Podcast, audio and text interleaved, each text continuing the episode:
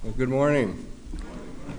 My name is Rob Pfeiffer, as was shared earlier, and I did bring my family. I have my lovely wife Joanne there. She's the one in the middle, if you weren't sure. All right, on, on this side we have Lauren, our youngest. She's going into second grade this year. Wesley, on Joanne's left, is uh, going into third grade, and Elizabeth is going into fifth grade. So it's a privilege for us to be here with you this morning. Uh, Jacob and I, if you weren't aware, have been good friends. We went to seminary together at Detroit. We graduated at the same time, and uh, we've been good friends in contact often. And uh, through some of my darkest and deepest trials, he's been a dear friend, praying for me, encouraging me, listening to me, and helping in many different ways. So when this came up, I mean, I, I was excited because he was, he was coming to join our church. So I was excited that we could be together and uh, be with him, and maybe he would be the teacher of our Sunday school class, and was excited. And then this opportunity came up, but it was a great thrill to be able to stand in for a friend. And uh, we are very like minded, so I, I believe that's one of the things Jacob uh, was looking for somebody that would be like minded to uh, fill in for him until you find that next man. So I'm, I'm very honored and privileged to serve you in that way. So I look forward to, over the next few weeks, getting to know you, and uh, we'll be praying for you and, and already praying for your process that God will guide you. This is an important time. It's a time in which uh, some churches make horrible decisions and cause division. And uh, it can be difficult because sometimes it can be long. But we're praying for you, and we trust God will soon bring you the, the next pastor that will just continue doing the good things that are going on here. So before we begin this morning, uh, I'm going to open us in prayer, and then we're going to look at Matthew chapter 18. All right, so let's pray. Heavenly Father, we thank you. We thank you that you are gracious, that you are forgiving. And as we just sang about, uh, our tendency, even as believers, is to be mean, to be hateful, to, to be rude to others, even in spite of the great debt that you've forgiven in our lives. Help us this morning to look at these very things and think about your graciousness to us, how great a debt our sin is and was, and yet how graciously, wonderfully you forgive to those who come to trust in Christ. Help us to be encouraged from your word this morning. I pray if anyone is here that does not know you, does not truly have that forgiveness, they come to receive it this morning. But help us as believers, for those who are, to be challenged to be gracious and forgiving to those you put in our lives. And we ask these things in Jesus' name. Amen. I'm going to ask you to open with me to Matthew chapter 18. We'll be reading from Matthew chapter 18. Um, and we're going to look at the uh, second half of the chapter this morning, uh, Matthew 18, verses 21 to 35. But before we do that, I wanted to. Uh, share a story that I'd heard about that I think illustrates some of the things we'll be talking about this morning. Uh, you may or may not be aware, but Elizabeth Barrett, who became Elizabeth, Elizabeth Barrett Browning, um, suffered from an undiagnosed illness in her teen years, and that caused her to have a lot of pain in her head and spine, and the result of this was that she had limited mobility for much of her life. In 1846, she married Robert Browning, but their wedding was held in secret because her father disapproved. Apparently, for some reason, he had forbidden all of his children to marry. And after the wedding, uh, the Brownings sailed for Italy, where they lived for the rest of their lives. But even though uh, Elizabeth's parents had d- disowned her, she didn't give up on the relationship. Almost weekly, she wrote them letters many of which contain her requests begging for her father's forgiveness. However, not once did he reply. And uh, after 10 years of doing this, she received a large box in the mail. Inside, Elizabeth found all of her letters. Not one of them had been opened. She was never reconciled to her father, and she never saw him again. Now, certainly, this seems like an extreme case, but I think it illustrates well the principle that Jesus lays out for us this morning that we're going to look at in Matthew 18. Many relationships are permanently destroyed because of our unwillingness, our stubborn unwillingness to forgive. In fact, Jesus gives a what I believe is a very, very severe warning in this passage about those who claim to know Christ and yet are unwilling to forgive the wrongs done to us. A very, very severe warning. So let's look at uh, 21 and 22 this morning as the Apostle Peter sets up the story for us. He asks a question of our Lord in verse 21, and the Lord answers, and then we'll see how he explains this. Verse 21, it says, Then Peter came and said to him, Lord, how often shall my brother sin against me and I forgive him? Up to seven times? Jesus said to him, I do not say to you up to seven times, but up to 70 times seven. So Peter here sets up the question here that we're going to look at today. How often shall we forgive our brother who sins against us, our brother or our sister? And Peter says up to seven times. Now, we who have been saved and we've read the Bible many times, this may seem like a silly question to us, but in their day, Peter was probably actually being generous. There was rabbinic teaching that said, you forgive three times, and the fourth time, the person isn't to be forgiven. So Peter maybe thought he was actually being pretty generous. Or there's also a passage in Luke 17, 3 through 4. We won't look there, but if you were to look there, Jesus specifically mentions forgiving your brothers seven times there. So perhaps Peter was being generous, more generous than was common in his day, but perhaps even specifically being responsive to the teaching that Jesus had already given them. But Peter asked this question Is seven the limit? Can I stop at seven? Is that enough? Right? Essentially, what he's getting at. How often do I forgive? And the point that Jesus makes in response here, not seven times, but 70 times seven, the point is not that you get to 490 and then you can uh, stop keeping track and, and, and stop forgiving. His point is it's limitless. You are to forgive every time you are asked to forgive. If your brother or your sister has sinned against you and they repent, you're to forgive them every time. You are not to be keeping tally and stop forgiving them. And then Jesus is going to tell this story in verses 23 to 35 to illustrate this point. I realize this is probably a familiar story to you, but let's read it together. Matthew 23, verses 23 to 25. I'm sorry, Matthew 18, 23 to 35. It says, For this reason, the kingdom of heaven may be compared to a king who wished to settle accounts with his slaves. When he had begun to settle them, one who owed him 10,000 talents was brought to him. But since he did not have the means to repay, his Lord commanded him to be sold along with his wife and children and all that he had, and repayment to be made. So the slave fell to the ground and prostrated himself before him, saying, Have patience with me, and I will repay you everything. And the Lord of that slave felt compassion and released him and forgave him the debt. But the slave went out and found one of his fellow slaves who owed him a hundred denarii. And he seized him and began to choke him, saying, Pay back what you owe. So his fellow slave fell to the ground and began to plead with him, saying, Have patience on, on me, I will repay you.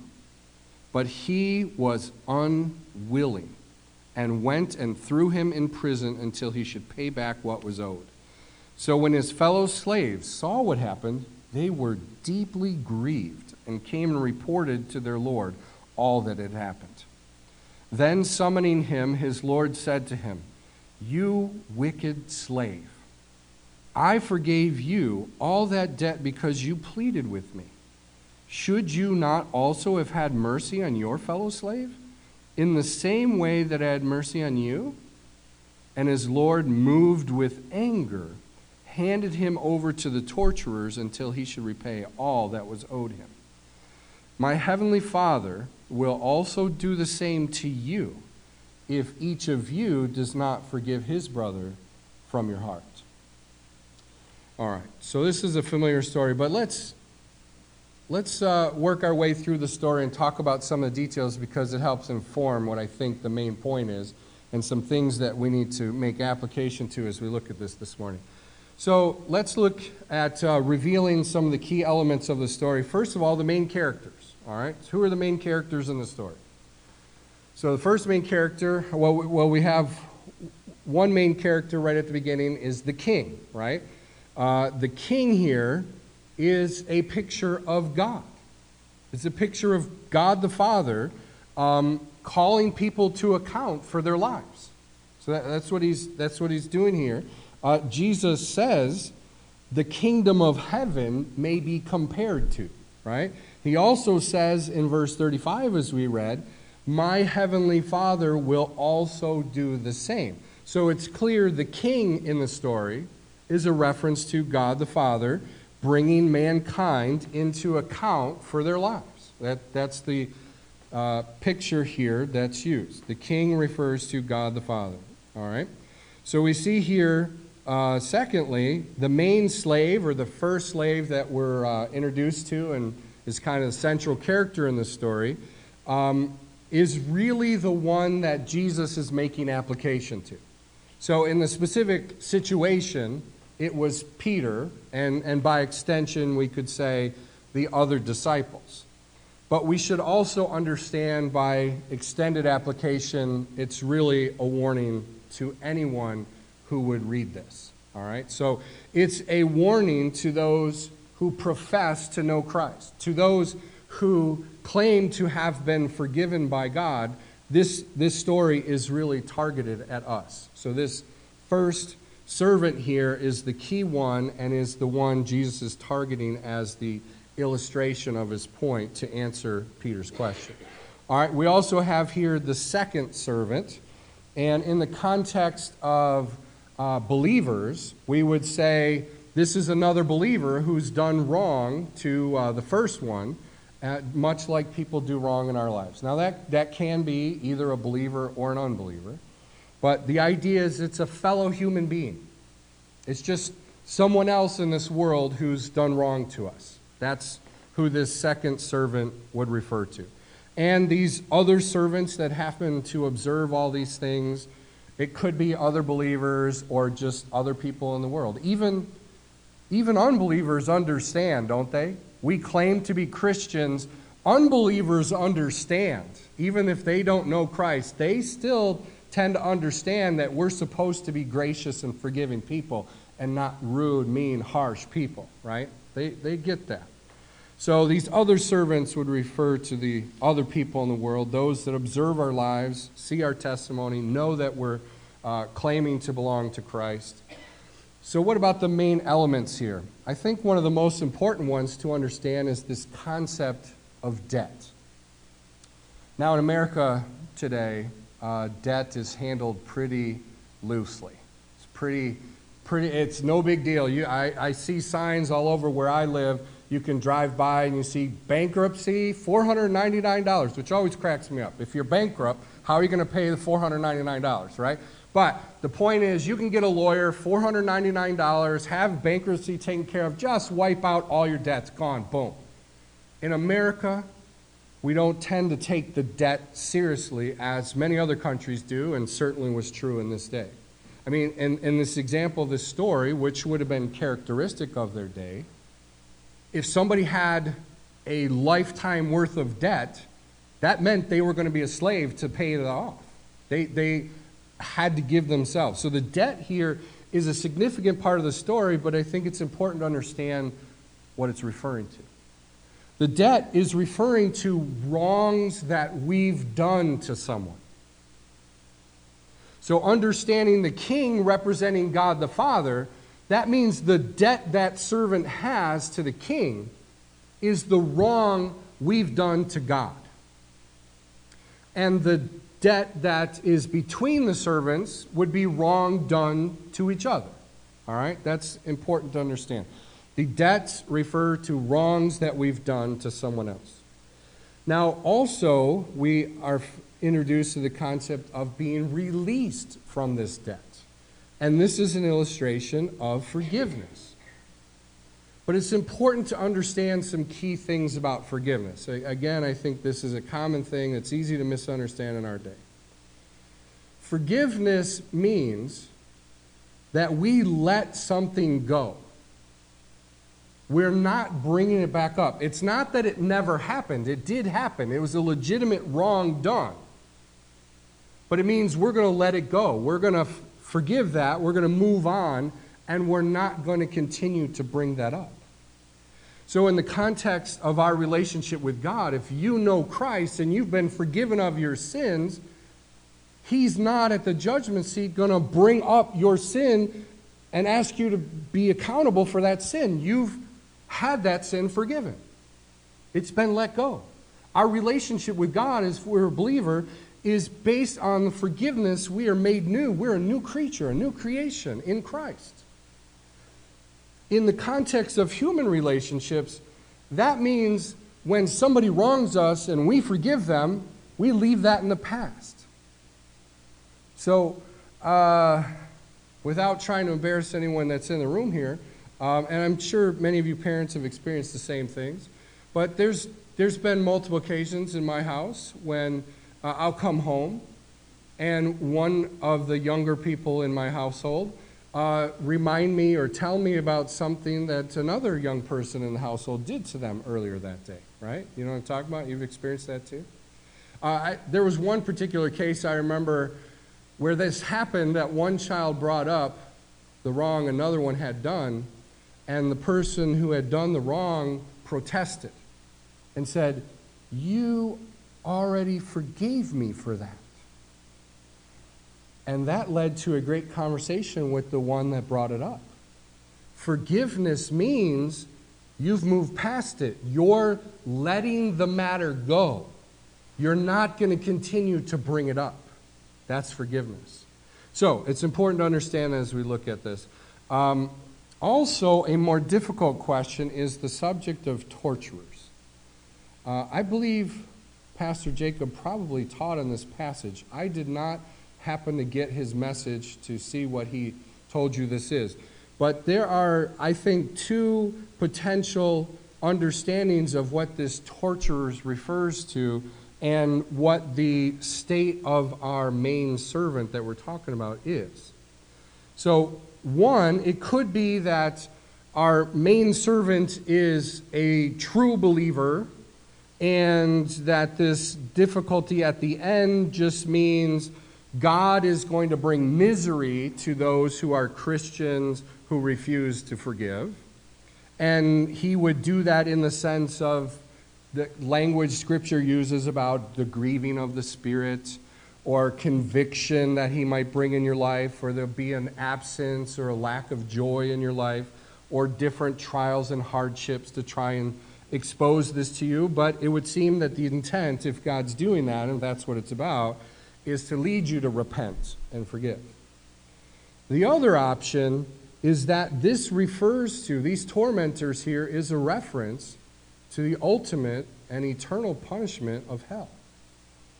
Now, there's some difficulties you have with either position you take, and I'm going to leave you in suspense for the moment, all right? I promise to address it at the end because it's important, I think, to understand the applications.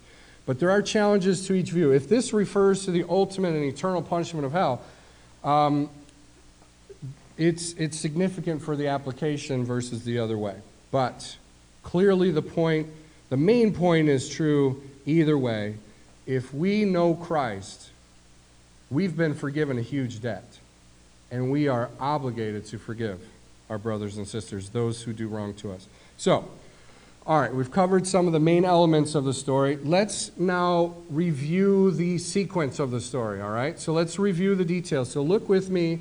We're going to look again at 23 and 24, and I want you to see the scene, uh, scene one here, which actually goes to 27, but we're going to start with 23 and 24, which is the debt collection, all right? So 23 and 24, it says, For this reason, the kingdom of heaven may be compared to a king who wished to settle accounts with his slaves. When he had begun to settle them, one who owed him 10,000 talents was brought to him. So we see here the debt collection happening. This is the accounting. The king is collecting debts owed to him, he's settling accounts with his slaves. And notice that this uh, servant we see here owes a staggering sum of money. Now, admittedly, there's different different opinions on exactly how much money this is. Okay? So I'm going to give you an example that I read. I don't want you to get caught up in all the details. Um, I think the point is the same either way, but I'll just walk you through an example of what I read. One denarii, which is uh, a denarii is referenced uh, later in the story and is used multiple times in the New Testament, is basically one day's worth of wages. All right? One of the sources I read said that 6,000 denarii equals one talent. All right? So if you do the math on that, if denarii refers to one day of wages, therefore one talent would roughly equal 15 to 20 years of work. One talent would be an incredible amount of debt. But this servant didn't have one talent. This servant had 10,000 talents. So that would mean roughly 15 to 20,000 years of work. An impossible debt to pay for anyone who isn't someone like Bill Gates, right, has all the money. All right, the point is, this was the debt that was so significant it could not possibly be paid back. That's the point. And that is a powerful picture of our relationship to God and the wrongs that we have done to Him as sinners. Such an incredible debt. We also see verse 25, the decree. What does the king say here? He says, uh, He commands that since he does not have the means to repay, he commanded him to be sold along with his wife and children, all that he had, and repayment to be made. So we have here the slave being ordered uh, to be sold, and including also his family. Very dramatic outcome here. But look at uh, the desperation, verse 26. We see that the slave fell to the ground and prostrated himself before him, saying, Have patience with me, and I will repay you everything. So the servant falls down begging, and he's asking for patience. In other words, I, it, it seems that he's saying, Give me more time. Have patience with me. And he says, I will repay you everything. He promises to repay everything. We also see the deliverance here. Verse 27. It says, And the Lord of that slave felt compassion, and he released him, forgave the debt. So we have the king here having compassion. He's moved by this man's plea and, and his situation, knowing there's no way he can pay it. So he releases him of the debt, he forgives him of the debt. All right, so as we close scene one, a couple things I want to draw your attention to. Number one, we need to get the magnitude of this debt. That is a key part of the story. The magnitude of the debt is significant because it is a powerful picture of the sin of mankind.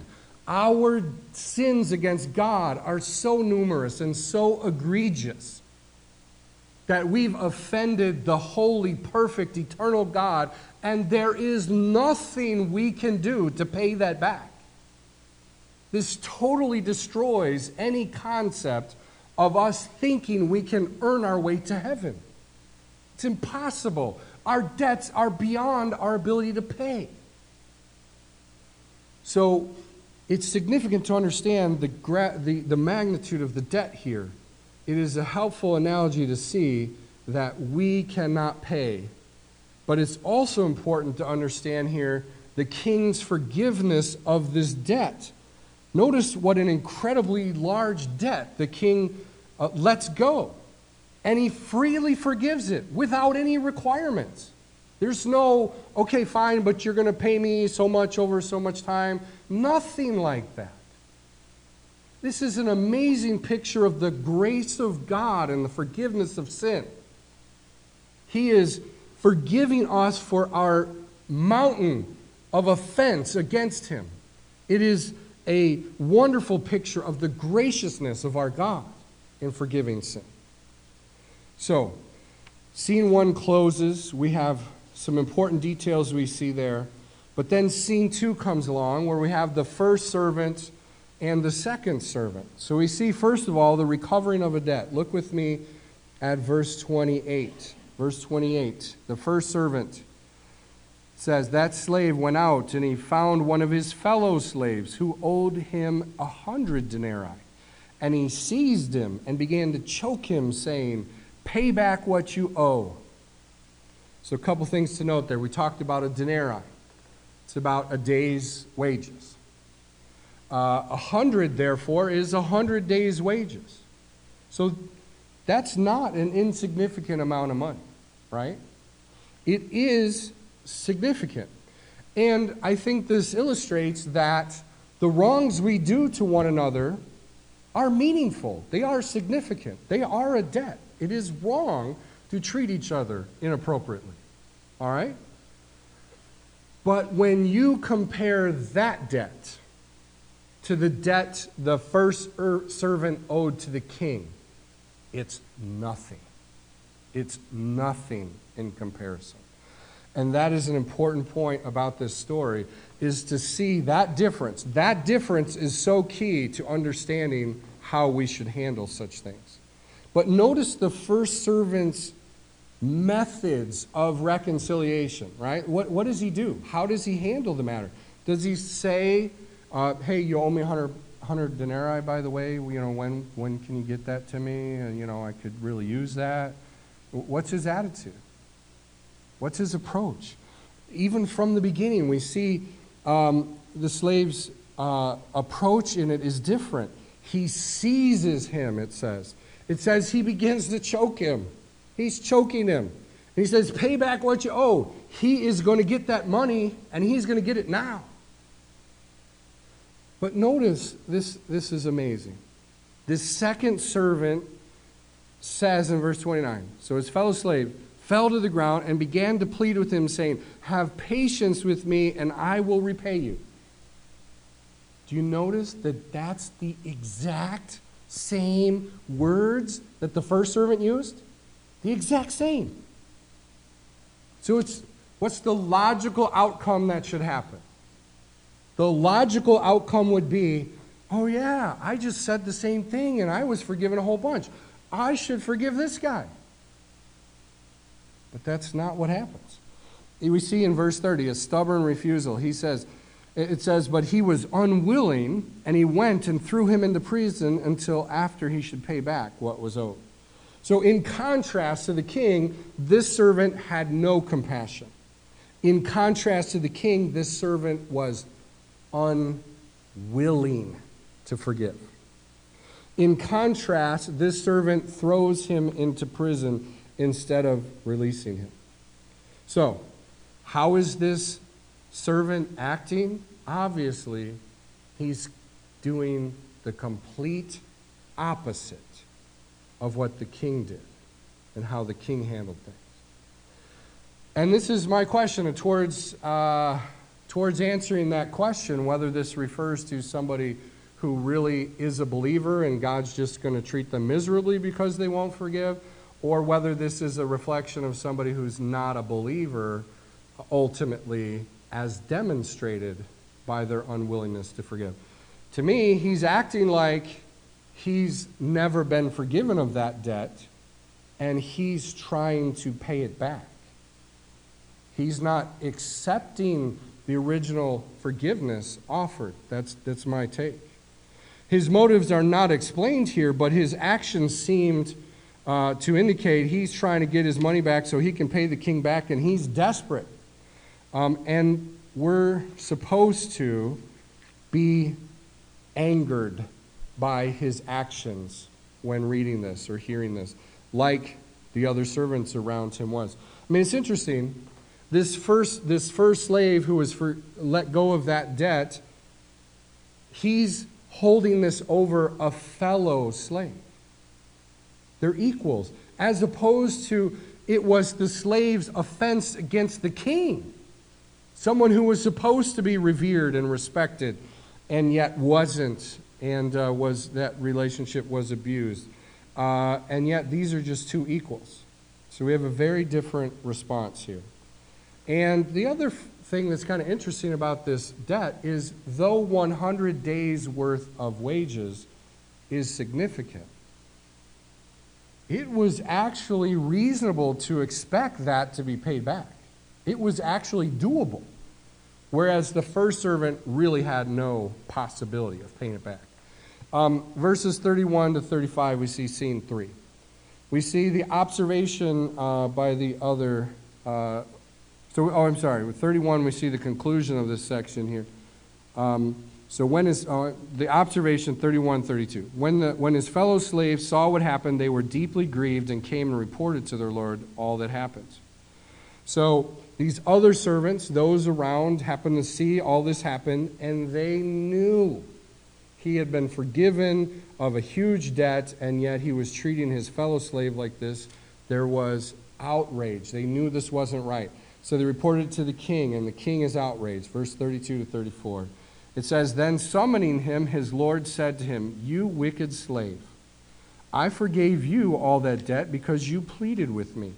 You should not also have had, should you not also have had mercy on your fellow slave in the same way that I had mercy on you?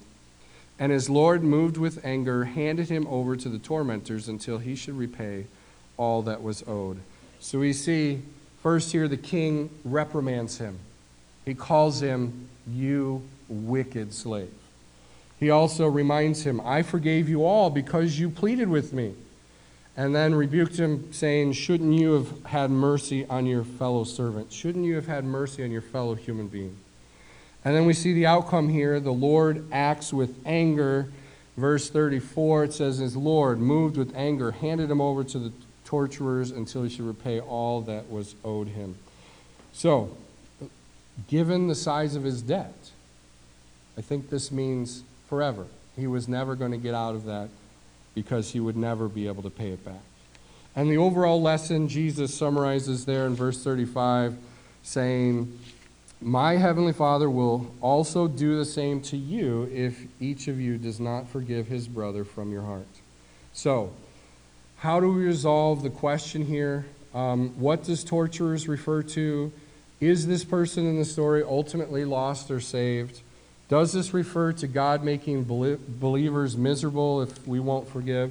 Or does this warn us that an unforgiving person, someone who stubbornly refuses to forgive, is actually revealing about themselves that they're not in Christ? And I, though, though good people may disagree, I understand the second to be what he's teaching here.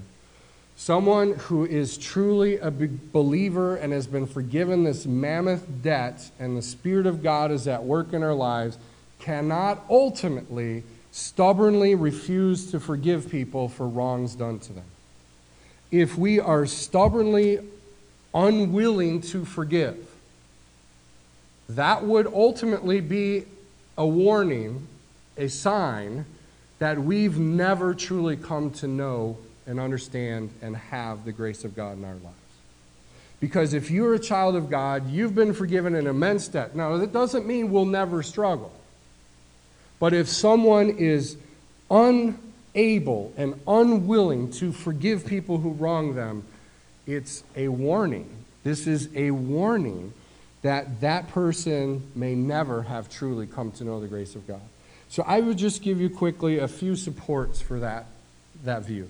Number one, I pointed out to you on purpose on verse, in verse 26. How does the servant start the whole thing?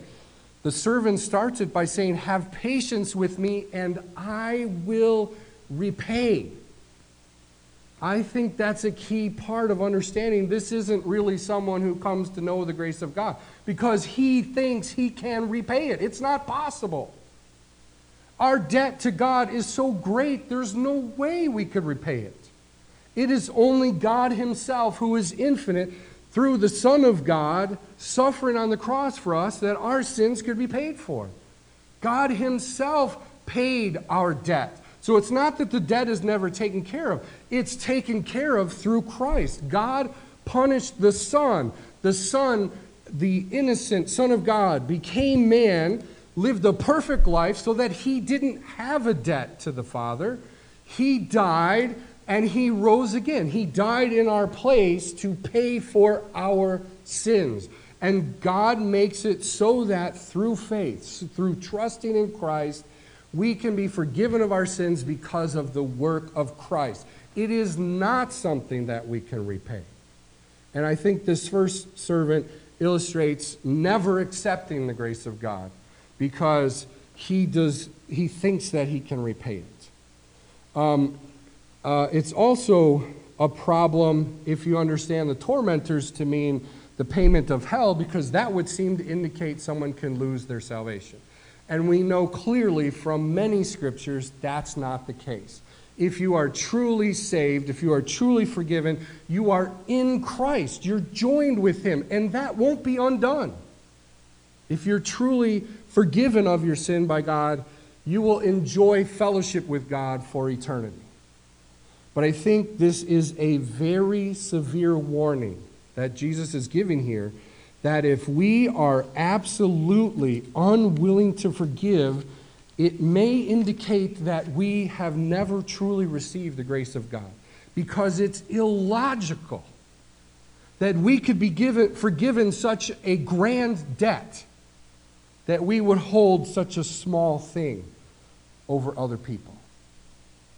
Now, as we said,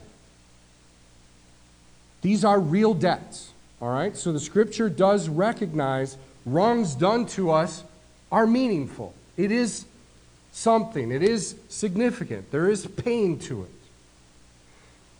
This does not try to tell us that we'll never be hurt by people that wrong us. We will. There is a genuine pain, there is a genuine hurt, there is a genuine difficulty when somebody does wrong to us. But the warning is ultimately, if you're a believer in Jesus Christ, you ought to be able, by the grace of God, to find it in your heart to genuinely forgive those who repent of their sin and ask for your forgiveness. Without limits. So, in summary, just a few reminders of things we've talked about. All of us owe a huge debt to God because of our sin. And none of us are able to pay it because of the size. But as we've said, God Himself gave His Son to be that payment for our sins so that uh, we could be forgiven. So there is justice. God does deal with wrongs. But He dealt with His Son so that we could be forgiven because of His work. And our responsibility and response is to trust in Jesus Christ, to believe in Him, to receive Him as our Lord and Savior. And if God has forgiven us at such a great cost, it is very, very wrong of us if we're unwilling to forgive others. So, a few, a few thoughts here for you. Again, reminding you about forgiveness. Forgiveness does not mean there's not a wrong done, but it means it's dealt with the right way, and it emphasizes that we're having grace and we're no longer going to bring it up. So, men, if your wife asks you for forgiveness because she was in a bad mood yesterday and was not speaking kindly to you, and she repents of that, and she asks you to forgive her and let it go, you shouldn't bring that up later and remind her about that bad day she had. You, you forgive it, you let it go. That's the idea of forgiveness. You let it go. Ephesians 4:32 says we are to be kind to one another, tenderhearted, forgiving one another, even as God for Christ's sake hath forgiven you. See, God's forgiveness is our standard. We need to forgive other believers. The mark of a repentant life is kindness and tenderhearted, forgiving as Christ has forgiven us.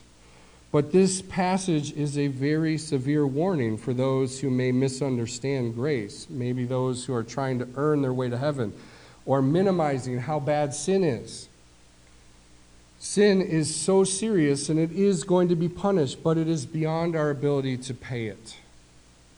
And this passage is a very severe warning that if we cannot find it in our hearts to forgive those who have wronged us, it may be an indication there's a problem in our heart and our relationship with God. Those who are forgiven will forgive. Again, it doesn't mean it, will be a, it won't be a struggle at times, but ultimately we will, by the grace of God, learn to forgive. And if not, that's a very, very serious warning. I heard this illustration that I thought was helpful. John Piper, I think it's a pastor that you're familiar with. He's written several books. I think in the past I'd seen books here from John Piper. He used this illustration. He said, Forgiveness in the Christian life is supposed to be like a conduit as opposed to a cul de sac. You know, a conduit is something goes through it. Doesn't block the path, it enables the path. A cul de sac, however, in a subdivision is like one of those circle areas that there's no way out, right? It's an end in itself. For a believer, forgiveness should be conduit. We should be a conduit for forgiveness to other people. God has forgiven us. That should operate and work in our lives such that we easily forgive those who have done wrong to us. We should not be a, a cul-de-sac holding in, trying to relish that forgiveness for ourselves, but giving it to no one else. It's very, very wrong, and it's contrary to God's plan. So, in conclusion, God forgives a, a debt when we come to Christ greater than we can ever pay. And genuine repentance means we realize we don't first want to seek justice for people, we want to seek forgiveness. Now, there are matters of law, and we need to follow matters of law, and there are consequences for wrongs done according to the law.